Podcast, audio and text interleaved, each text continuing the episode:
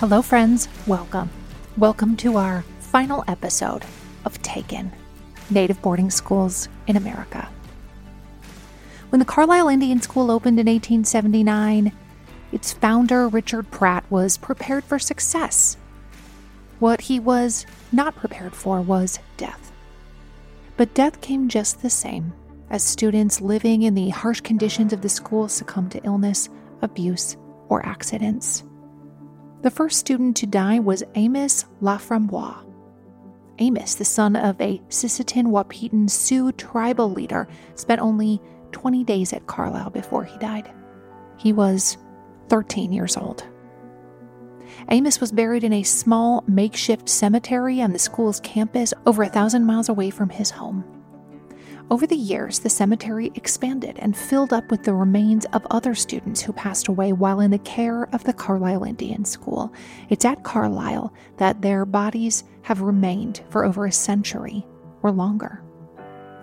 As of June 2023, the time of this recording, Amos has not yet been repatriated back to his tribal descendants, but there is hope that he will be returned this coming fall.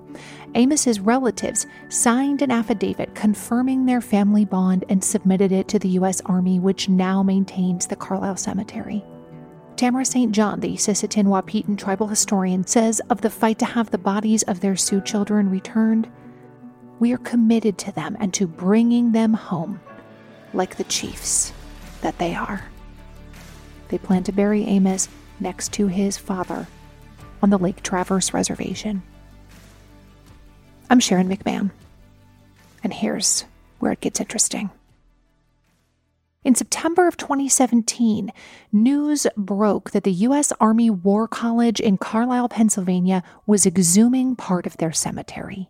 The Carlisle Indian Industrial School had operated in that same location before it closed its doors in 1918, so tribal members and descendants of those who died at the school reached out to the Army and asked that their loved ones be sent home. The Native American Graves Protection and Repatriation Act became federal law in 1990 and requires federal agencies and institutions that receive federal funding to return Native American ancestors and cultural items to their respective peoples. The Act acknowledges that these remains or artifacts belong to tribal descendants and have been historically kept from them. This includes sacred cultural objects that have been used in federally funded museum collections and, of course, human remains. It seems like this law should extend to the U.S. Army, which is a federally funded agency, and the bodies that they've uncovered at Carlisle, but the Army maintains that the Graves Protection Act doesn't apply. They released a statement saying individually marked graves located within the Carlisle Barracks Post Cemetery do not constitute holdings or collections of the Army nor does NAGPRA, the Graves Protection Act, require the Army to engage in the intentional excavation or exhumation of a grave. Instead, the Army has said it will use their own process and policies when disinterring the bodies, though they have promised to reimburse the families for transport and reinterment of the children once they've been returned.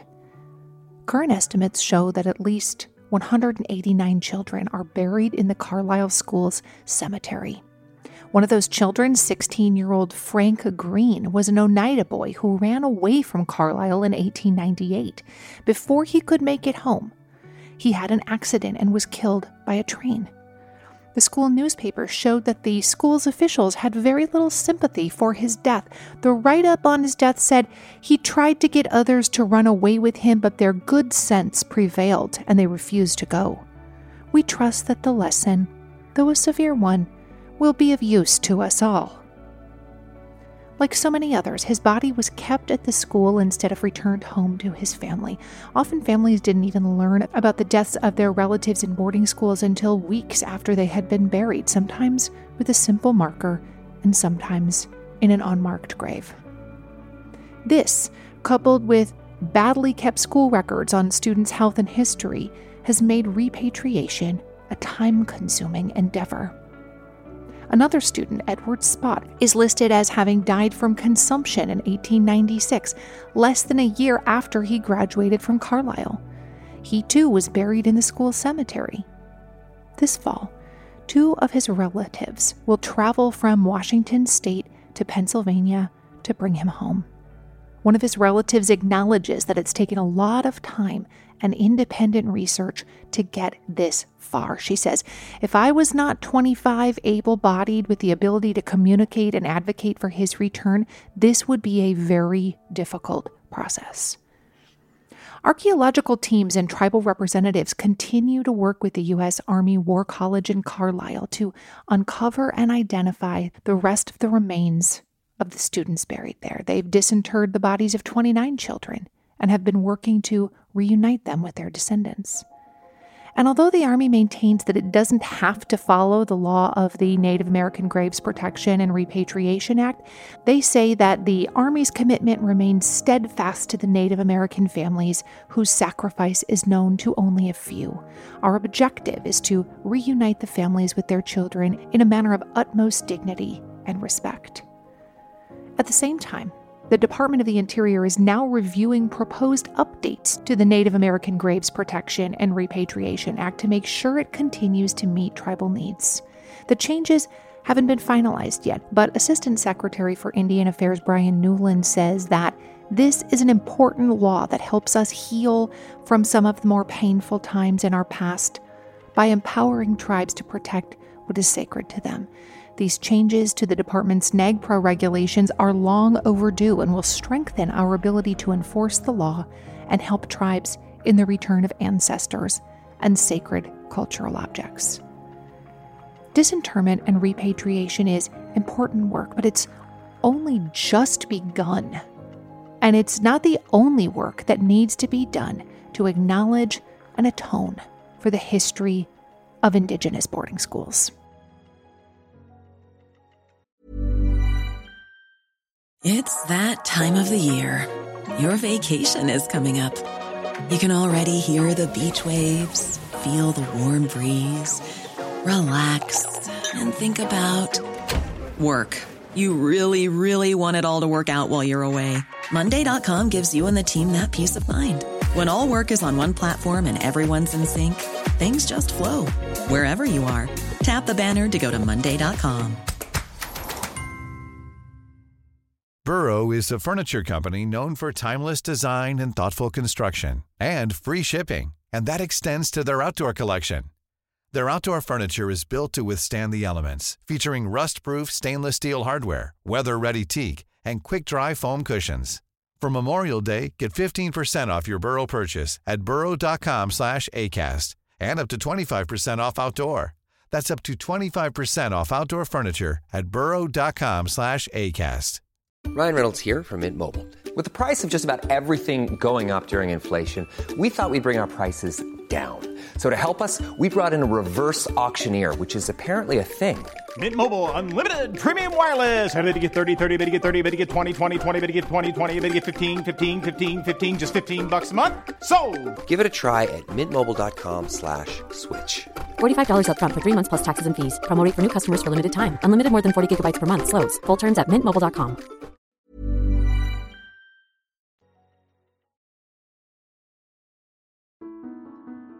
Before President Joe Biden took office in January of 2021, he announced his nomination of Representative Deb Haaland for Secretary of the Interior. She's the first Indigenous cabinet secretary in U.S. history.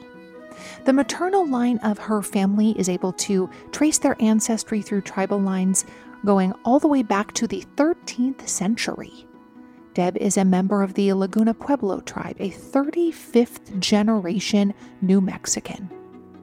In her speech accepting the nomination, Haaland noted just how momentous an occasion it was, saying, This moment is profound when we consider the fact that a former Secretary of the Interior once proclaimed it his goal to, quote, civilize or exterminate us. I'm a living testament to the failure of this horrific ideology. The Secretary of the Interior she's talking about, Alexander Stuart, served between 1850 and 1853 at a time when native tribes had been forced into Indian territory and early church run mission schools were being supported by the government. Deb grew up as a military kid, moving around with her family so often that she attended 13 different public schools. And even though Haaland attended public schools, her family was no stranger to the boarding school system. Both her grandparents had been educated at boarding schools.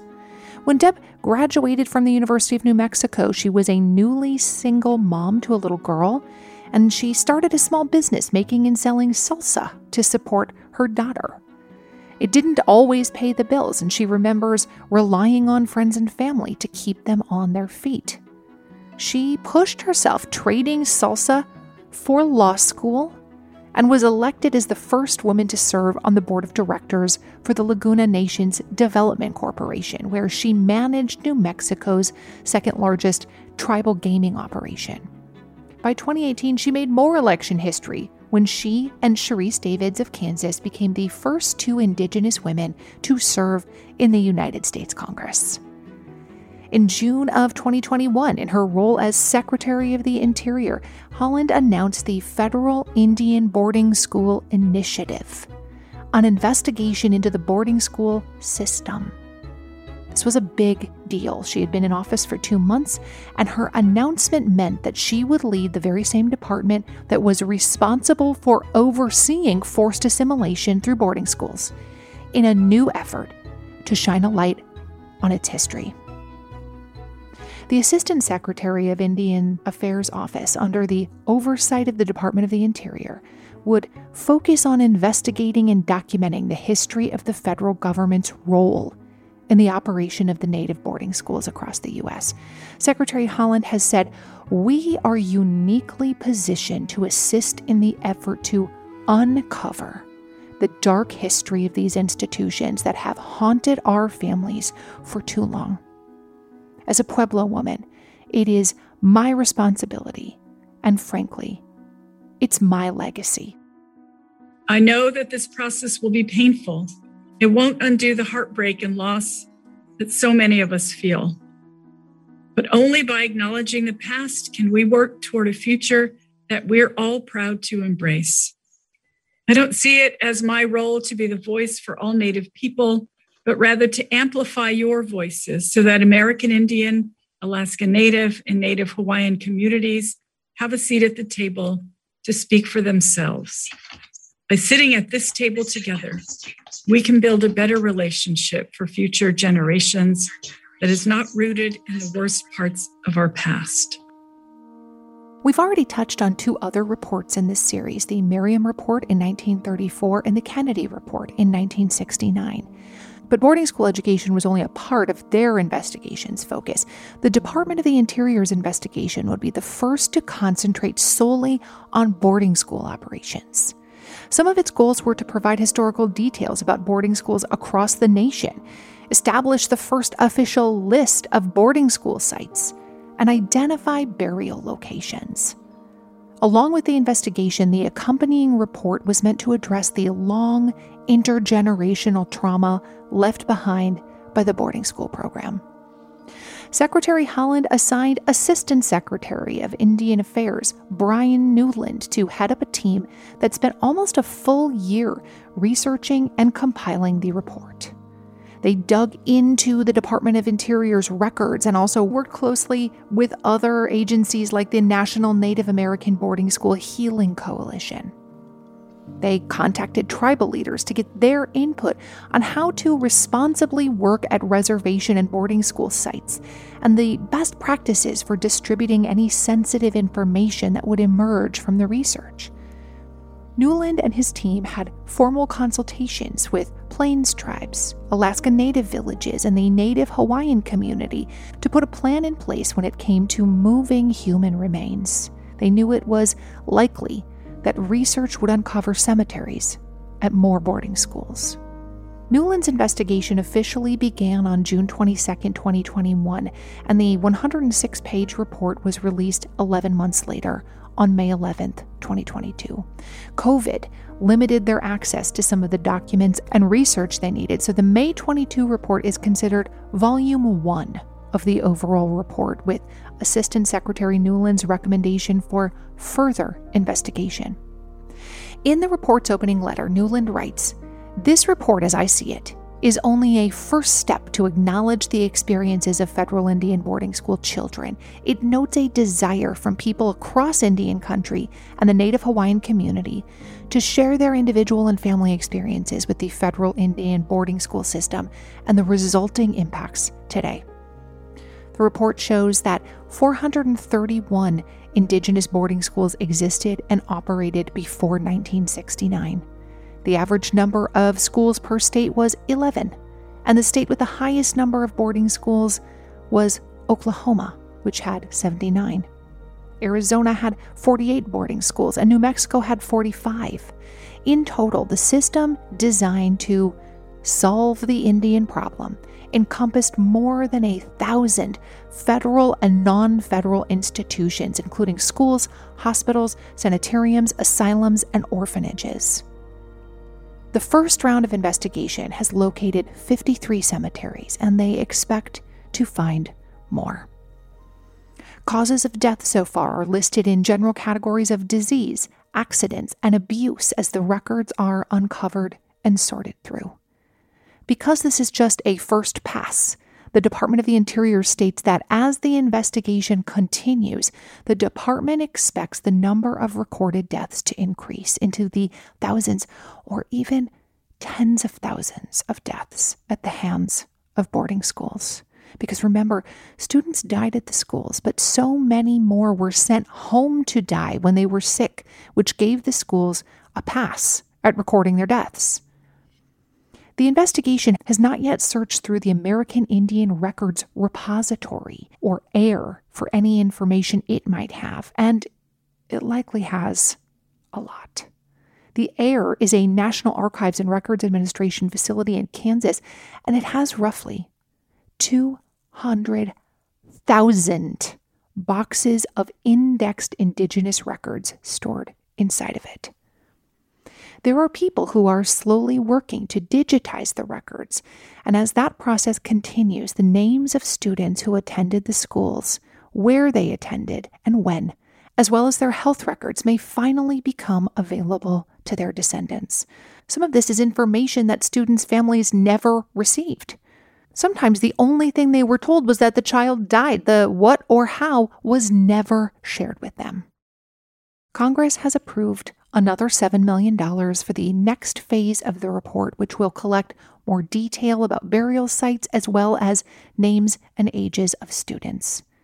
In the meantime, we will link in the show notes an interactive map of the Carlisle Indian School Cemetery, which shows what records they have of the students who have been buried there. In response to the recommendations in the first report, Secretary Haaland has also said that the ongoing investigation will collect and compile oral histories from boarding school survivors during what she named the Road to Healing Tour. Department members have spent the past year gathering oral histories from boarding school survivors and their families across the country. The team has made seven stops on their tour, holding events for members of the Native communities in each area, making connections and listening to stories. Standing in front of Secretary Haaland in a high school gym outside of Phoenix, Arizona in February, June Marie Holiday Wanaka shared parts of her personal history. She was a student at a boarding school in the 1950s. She said that before she left home, her cousins told her that she was going to have to learn how to fight. She was six years old, and she did learn, she told Haaland and the room full of listeners. She had to learn to defend herself against both other students and against teachers who weren't above hitting children. I fought to live each day, she said, and I have scars in my heart and in my mind. The Road to Healing forums are open to the public, but only boarding school survivors and their descendants are allowed to speak. The Department of the Interior staff doesn't give an end time, the events end after every testimony is received. In January, the Road to Healing tour made a stop in Arizona at the Gila River Indian community, where a woman shared a story about her grandmother who went to the Tucson Indian School. She said, My grandmother was a good storyteller. She was funny, beautiful, and liked to make people laugh. As she told it, she was caught speaking in her native language, trying to comfort these children, trying to make them laugh so they could forget about being sad. The missionaries heard her and took out clothespins to teach my grandma a lesson. She talked about how it made everything worse, and she sat at her desk for hours with blood and saliva overflowing across her hands and dress. She finished speaking about the generations of her family who have been affected by boarding schools and said, The first step is listening. Folks are feeling like they finally have someone to tell their story to with Secretary Haaland and her staff. So, this is really groundbreaking. While the DOI's investigation into boarding schools has mainly concentrated on the history and the conditions of boarding schools, it also highlights the research done by the Running Bear studies, funded by the National Institutes of Health and released in 2018. The studies measure the long term effects on those who attended the schools, and its findings are staggering. It found that those who had attended the schools generally suffered from chronic health issues at a rate 44% higher than that of the general population. The report shares that at a minimum, the separation from family contributed to poor health from childhood through adulthood. Boarding school survivors cancer rates were three times higher than the general population. Tuberculosis rates were twice as high. High cholesterol rates were 95% higher. Diabetes more than 80% higher, and anemia more than 60% higher than general populations of the same age groups. Boarding school survivors were also at high risk for mental health illnesses too, like PTSD, depression, anxiety, and unresolved grief from trauma. Secretary Haaland again.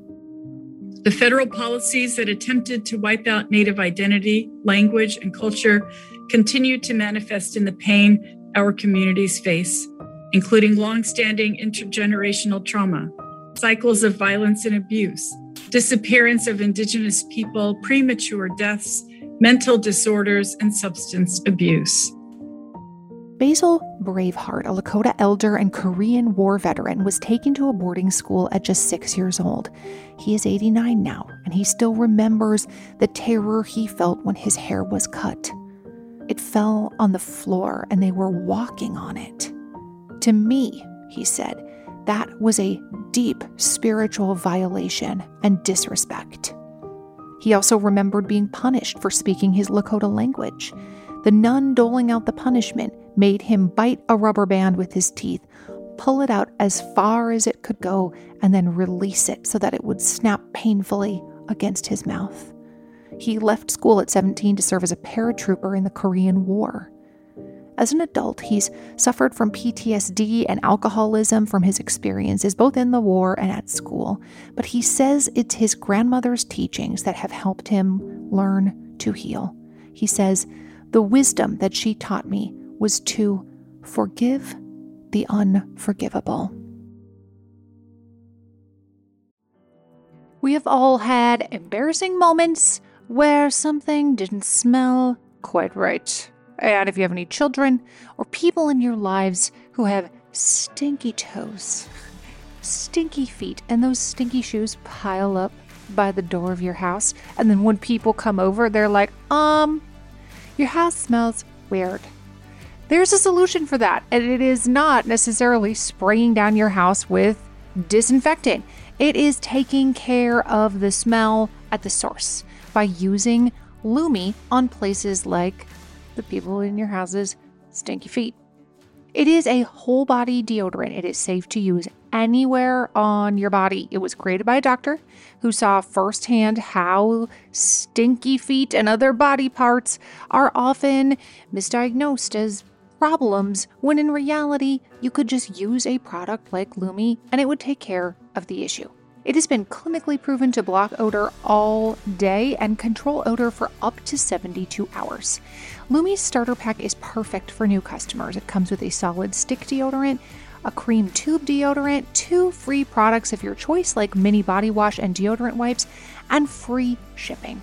As a special offer for listeners, new customers get $5 off a Lume starter pack with code Sharon at LumeDeodorant.com. That equates to over 40% off your starter pack when you visit LumeDeodorant.com and use code Sharon. The show is sponsored by BetterHelp. We all have stress in our life. Absolutely. It's unavoidable. It's just part of the human experience. But some of us have more than others, and some of us handle it better than others. Some of us really keep it bottled up, and it can start to affect us negatively. I would imagine at some point in your life you can relate to this, right? And therapy is a safe space to be able to get some of these things off your chest. And that is why so many people find benefit in speaking to a qualified professional. If you're thinking about starting therapy for something like managing your stress, give BetterHelp a try. It's entirely online, it's designed to be convenient, flexible, and suited to your schedule. Just fill out a brief questionnaire to get matched with a licensed therapist, and you can switch therapists at any time for no additional charge. Get it off your chest with BetterHelp. Visit betterhelp.com slash Sharon today to get 10% off your first month. That's betterhelp, H-E-L-P dot com slash Sharon. We hear from a lot of interesting people on this podcast, and I know that I am always hungry for more. And what if you could learn from the world's best all in one place? Guess what? You can. With Masterclass, you can learn from the best to become your best. Masterclass is the only streaming platform where you can learn and grow with over 200 of the world's best instructors. For just $10 a month, an annual membership with Masterclass gets you unlimited access to every instructor. And you can access masterclass on your phone, your computer, your smart TV, even in audio modes. You can listen to it like a podcast. I know that when I watch Doris Kearns Goodwin, that first of all, I'm going to be getting fantastic information, that the production level is going to be incredible, and then I'm going to walk away feeling smarter and more informed than I was before.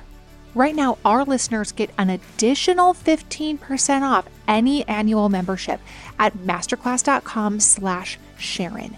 That's 15% off at masterclass.com slash Sharon. Masterclass.com slash Sharon.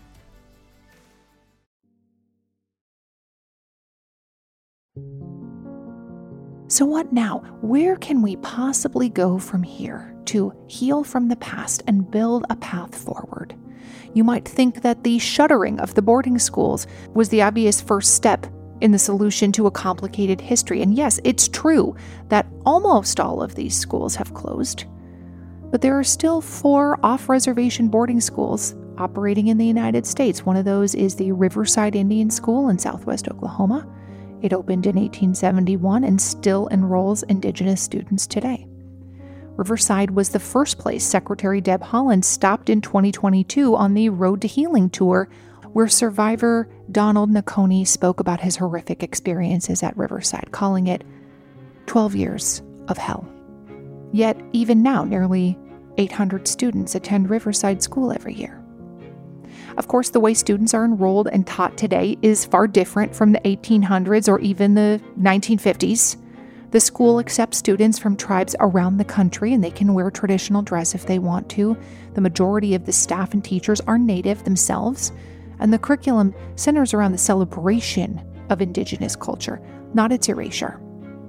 Schools like Riverside are now overseen by the Bureau of Indian Education, or BIE, which works under the Office of the Assistant Secretary of Indian Affairs. The BIE got an overhaul in 2006, and its mission, it states, is to provide quality educational opportunities from early childhood through life in accordance with the tribe's needs for cultural and economic well being. Today, it funds and operates around 183 schools that serve over 40,000 Native American students. The majority of the schools are run by tribes under a contract with the BIE, but some of them are operated by the BIE directly. It runs all four of the off reservation boarding schools that are still in operation Riverside in Oklahoma, Flandreau in South Dakota, Chemawa in Oregon, and Sherman in California. Tony Dearman, a citizen of the Cherokee Nation, is the current director of the Bureau of Indian Education and the former superintendent of Riverside Indian School. In 2022, he said over the past few years, the Bureau of Indian Education has instituted new strategies to more independently serve the unique needs of our students. As we build our capacity, we are creating our own identity as a world class education provider. This modern mindset is vastly different from the boarding schools of the past. Even still, most Native American children attend public schools. Only about 10% of Native American children attend BIE run schools. But just like public school districts have big differences between their curriculum, funding, and priorities, BIE schools also show a variety of successes and challenges. About 200 students currently attend the U.S.'s oldest continuously operating Indigenous boarding school, the Chemawa Indian School in Oregon. The school states that it is moving past its former policies and abuses, but the Department of the Interior's Inspector General is currently auditing the school to look into allegations of the misspending of funding and the drop in students' academic achievements. Oregon Public Broadcasting has data showing that between 2010 and 2017, police responded to more than 1,300 incidents at Chemawa. Many have noted that Chemawa students are living with complicated intergenerational trauma that is not being addressed. Dr. K. Tsianina Lomawaima reminds us of the importance of making healing and accountability a priority as new generations continue to feel the reverberations of boarding school history. There's still Sherman Indian High School in Riverside, California. There's still Chemawa Indian High School in Salem, Oregon. And those schools now are open as a choice available to Native students who might want to attend school with other Native students who come from areas where perhaps the reception for Native people is pretty chilly in the public schools, where the public schools have nothing in their curriculum about Native people. And that's sadly still more common than not. So it's important to know that, that this is not all something in the past. And it's important to know that Native people are very interested in a healing process. But what does that mean for non Native America? It means you have to know something about this system, not just because it's, you know, oh, wow, that's an amazing thing that Native people were subjected to. It's really important, I think, for U.S. citizens today to recognize this is what our country, our nation has done in the name of acquiring land. This land that we all live on, every square inch of the U.S. is native land. We live on it. So, what's our responsibility as U.S. citizens today to look to that earth beneath our feet my colleague Paul Chaat Smith at the Smithsonian calls on all of us look to the ground beneath your feet. It's native land. What do you know about that? What do you know about your native neighbors? That's an important part of a responsibility of accountability. Do you remember how we talked about the Truth and Reconciliation Commission of Canada, or TRC, earlier in this series? How they spent six years gathering information on the history of residential schools in Canada? They interviewed and recorded oral histories from survivors all over the country before releasing their six volume report in 2015. That report contained 94 calls to action or ways to support reconciliation between Canada and its Indigenous population. I won't make you guess how many of those 94 calls to action have been fulfilled. The Canadian Broadcasting Corporation, or CBC, and the Yellowhead Institute, an Indigenous led research center, have been keeping track. According to their monitoring, they found that only 13 of the 94 calls to action have been completed. Completed calls to action include things like establishing an Aboriginal Peoples television network, acknowledging Indigenous language rights, and having churches teach their congregations about residential schools and the church's past roles in them. But 81 more calls to action have floundered in the eight years since the report was released, many of them focused on child welfare reform there are more Indigenous Canadian children going through the welfare system today than there were enrolled at the residential schools at its peak. Canada's former Assembly of First Nations National Chief, RoseAnne Archibald, spoke in 2022 about the calls to action and stated If we were in a chapter of a book on reconciliation, we are today on the first sentence of that book. And here in the US, we are woefully behind even that, with only one report after 11 months of investigations. Our own path to truth and reconciliation is in its very beginning stages. We have no comprehensive database of recorded oral histories. Files sit in a facility in Kansas waiting to be sorted and digitized. And cemeteries and bodies are still being identified. Even our apology was barely a whisper. In December of 2009, President Barack Obama signed the Native American Apology Resolution. Doesn't ring a bell? You may not have heard of it before because the apology wasn't televised. It wasn't even spoken out loud in a room full of tribal leaders. The apology, watered down from even the original proposed language, was buried inside a 67 page, multi billion dollar defense spending bill. The purpose of the apology is, in the words of the document itself, to acknowledge a long history of official depredations and ill conceived policies by the federal government regarding Indian tribes and offer an apology to all Native peoples on behalf of the United States. It goes on for about six pages, starting with the first settlers in Jamestown, and highlights specific atrocities like the 1890 massacre at Wounded Knee. The only mention of Native American boarding schools is a brief paragraph on assimilation that acknowledges, quote, the forcible removal of Native children from their families to faraway boarding schools where their native practices and languages were degraded and forbidden. But not only was the apology quiet, it was also lackluster. The sorry was said, but it did not admit any kind of liability for the mistreatment, violence, and neglect the US government has historically inflicted on Native people. There was no talk of reparations, no next steps outlined. A number of tribes and activists are unsatisfied with this silent apology and continue to ask that the US president speak the apology out loud, as other world leaders have done, and as US presidents have done in the past when apologizing to other wronged groups of people. In fact, in 1993, Congress passed and President Bill Clinton signed a joint resolution that acknowledged the 100th anniversary of the 1893 overthrow of the Kingdom of Hawaii. Along with that acknowledgement, they offered an apology to Native Hawaiians on behalf of the United States.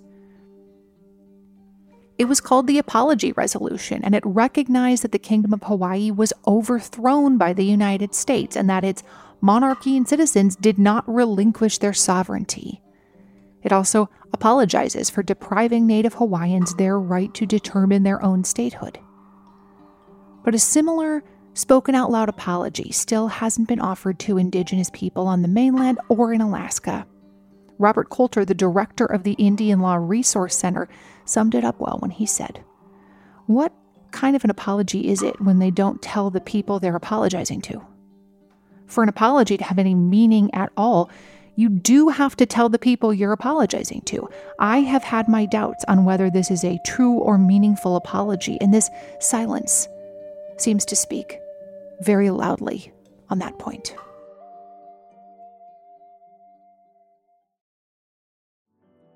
Listen, I know if you pick up any kind of beauty magazine or you follow an influencer, there's like a new skincare product every single day of the week, and it can be really difficult to know which ones to even try, like which one is worth your money. And if you're tired of cycling through ineffective skincare trends and overcomplicated routines, you might be excited to know that one of today's sponsors is OneSkin. Their products make it easy to keep your skin healthy. No complicated routines, just simple, scientifically validated solutions. The secret is OneSkin's proprietary OS1 peptide. It's the first ingredient proven to switch off the aging cells that cause lines, wrinkles, and thinning skin. I especially like the eye cream. It's not too thick where you feel like it's going to clog all your pores, but it goes on really, really nicely under makeup. For a limited time, you'll get an exclusive 15% off your first OneSkin purchase using the code Sharon when you check out at oneskin.co. That's O N E S K I N.co. Try OneSkin and enjoy younger, healthier skin without all the extra steps. That's oneskin.co, code Sharon. Even when we're on a budget, we still deserve nice things. Quince is a place to scoop up stunning high end goods for 50 to 80% less than similar brands. They have buttery soft cashmere sweaters starting at $50, luxurious Italian leather bags, and so much more. Plus, Quince only works with factories that use safe, ethical, and responsible manufacturing. Get the high-end goods you'll love without the high price tag with Quince.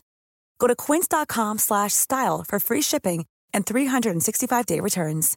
This message comes from BOF sponsor eBay. You'll know real when you get it. It'll say eBay authenticity guarantee, and you'll feel it. Maybe it's a head-turning handbag, a watch that says it all jewelry that makes you look like the gem, or sneakers and streetwear so fresh every step feels fly. eBay gets it. So look for the blue check mark next to that thing you love and be confident that every inch, stitch, sole, and logo is checked by experts. With eBay Authenticity Guarantee, you can trust that feeling of real is always in reach. Ensure your next purchase is the real deal. Visit eBay.com for terms. Mom deserves better than a drugstore card. This Mother's Day, surprise her with a truly special personalized card from Moonpig. Add your favorite photos, a heartfelt message, and we'll even mail it for you the same day, all for just $5. From mom to grandma, we have something to celebrate every mom in your life. Every mom deserves a Moonpig card. Get 50% off your first card at moonpig.com. Moonpig.com.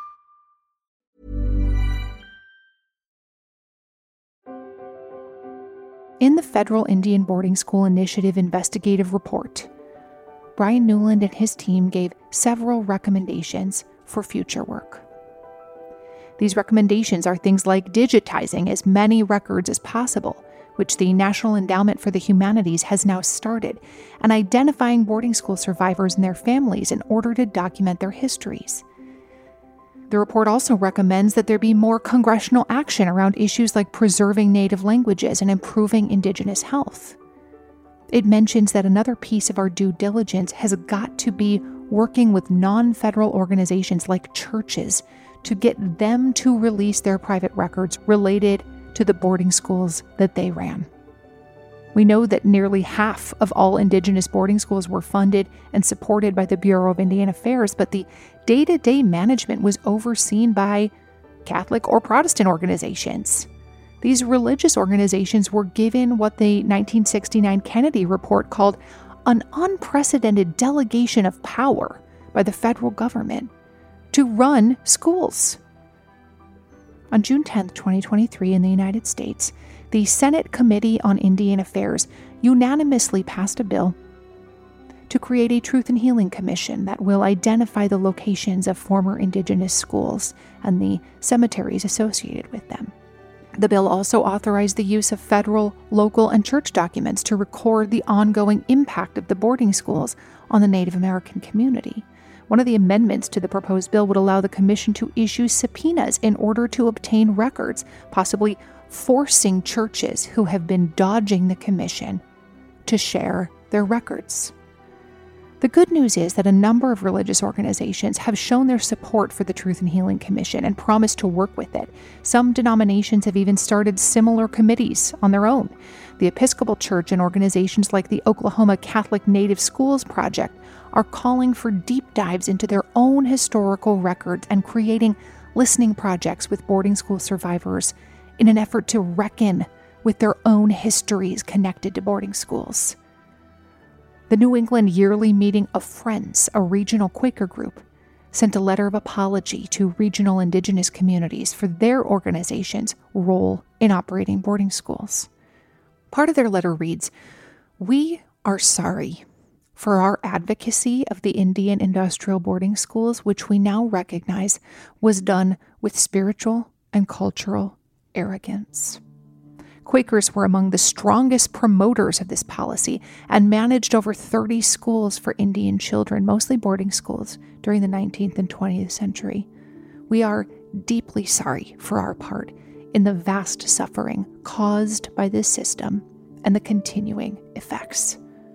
The Catholic Native Boarding School Accountability and Healing Project is organizing their record collections, and Benedictine nuns in Minnesota have apologized for their role in running boarding schools. So far, the emphasis, federal and private, has been on collecting information, sorting through it, and figuring out where to go from there. Dr. Lomawaima elaborates for us about why this is such a slow moving process. The challenge is I mean, the vast majority of National Archives records are not digitized.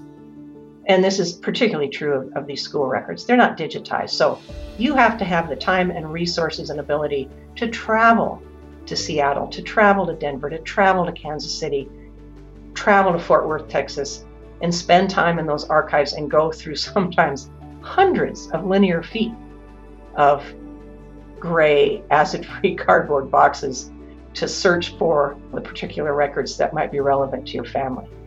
And that's a tough proposition.